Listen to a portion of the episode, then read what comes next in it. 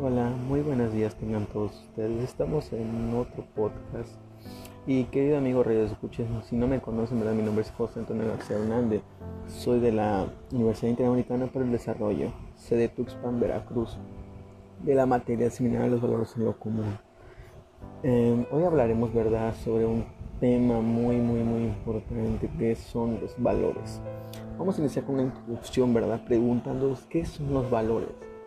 Los valores son los principios o virtudes o cualidades que se, caracterizan a una persona, una acción, un objeto que se considera típicamente positivos o de gran importancia para un grupo social. Los valores motivan a las personas a actuar de una manera u otra porque forman parte de su sistema de creencias. Determinan sus conductas también, ¿verdad? Y expresan interés y sentimientos de muchos. Los valores definen los pensamientos de los individuos, de la manera como estos desean vivir y compartir sus experiencias quienes los rodean. Existen series de valores que son compartidos por la ciudad, establecen cómo deben ser los comportamientos, actitudes de las personas con el objetivo de alcanzar el bienestar colectivo. Vamos a ver unos tres valores, ¿verdad? El primero es el amor. El primer amor es de Dios, y consecuentemente es posible amar a los demás como a ti mismo por amor a Dios.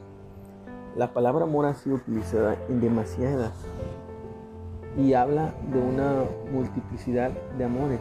No obstante, el que destaca como excelente entre todos es el amor entre el hombre y la mujer, el cual intervienen inseparablemente el cuerpo y alma. Benedicto 16. En el amor se reconoce la esencia del otro. El amor asciende de los valores inferiores hacia superiores. Es benevolente. Ayuda a las personas, sean ellas mismas, y que el otro se desarrolle. Veremos unos, ¿verdad? Unos cinco, ¿verdad? Cinco puntitos. El deseo y el conocimiento profundo del ser amado.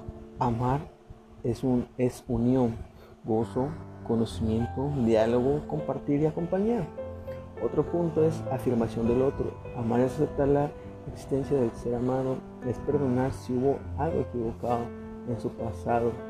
Es alegría, es ayudar, es cuidar, es curar el arma del dolor, de culpa, infinidad de tristezas. Anticipo del futuro, amar es elegir y preferir, es empatía, es comprender, es entender, es obedecer, gustosamente la voluntad del otro. La fe, veremos este valor muy importante. La fe no es un sentimiento ni emoción, sino una unión confiada de tu inteligencia y tu voluntad de Dios.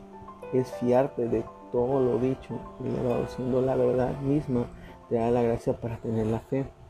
Porque la limitación de la mente humana es a veces un obstáculo para encontrar el sentido de la fe. Los padres esperan algo más para el, bautizando. Esperan que la fe de la cual parte del cuerpo de la iglesia y de sus sacramentos le dé la vida, la vida eterna. La fe es la sustancia de la esperanza. Vamos con la esperanza. La esperanza es crecer, que se alcanzará lo que se desea. Cada generación tiene la esperanza de la época que vive. Será la más perfecta conforme alcanzando mayores conocimientos, logrando avances científicos, curando enfermedades, viajando más rápido, comunicándose hasta los confines más lejanos de la tierra. Así, la esperanza bíblica del reino de Dios ha sido reemplazada de la esperanza del reino, del reino del hombre por la esperanza de un mundo mejor que sería verdadero el reino de Dios. Vamos a, para terminar este podcast, ¿verdad? Quiero compartirles este pequeño verdad, la vida eterna es la realidad desconocida, sin embargo, es la verdadera esperanza de que vivimos planes de satisfacción, desembordados de la alegría con Dios, cuando ya nadie te escucha, cuando tienes dolor y sufrimiento.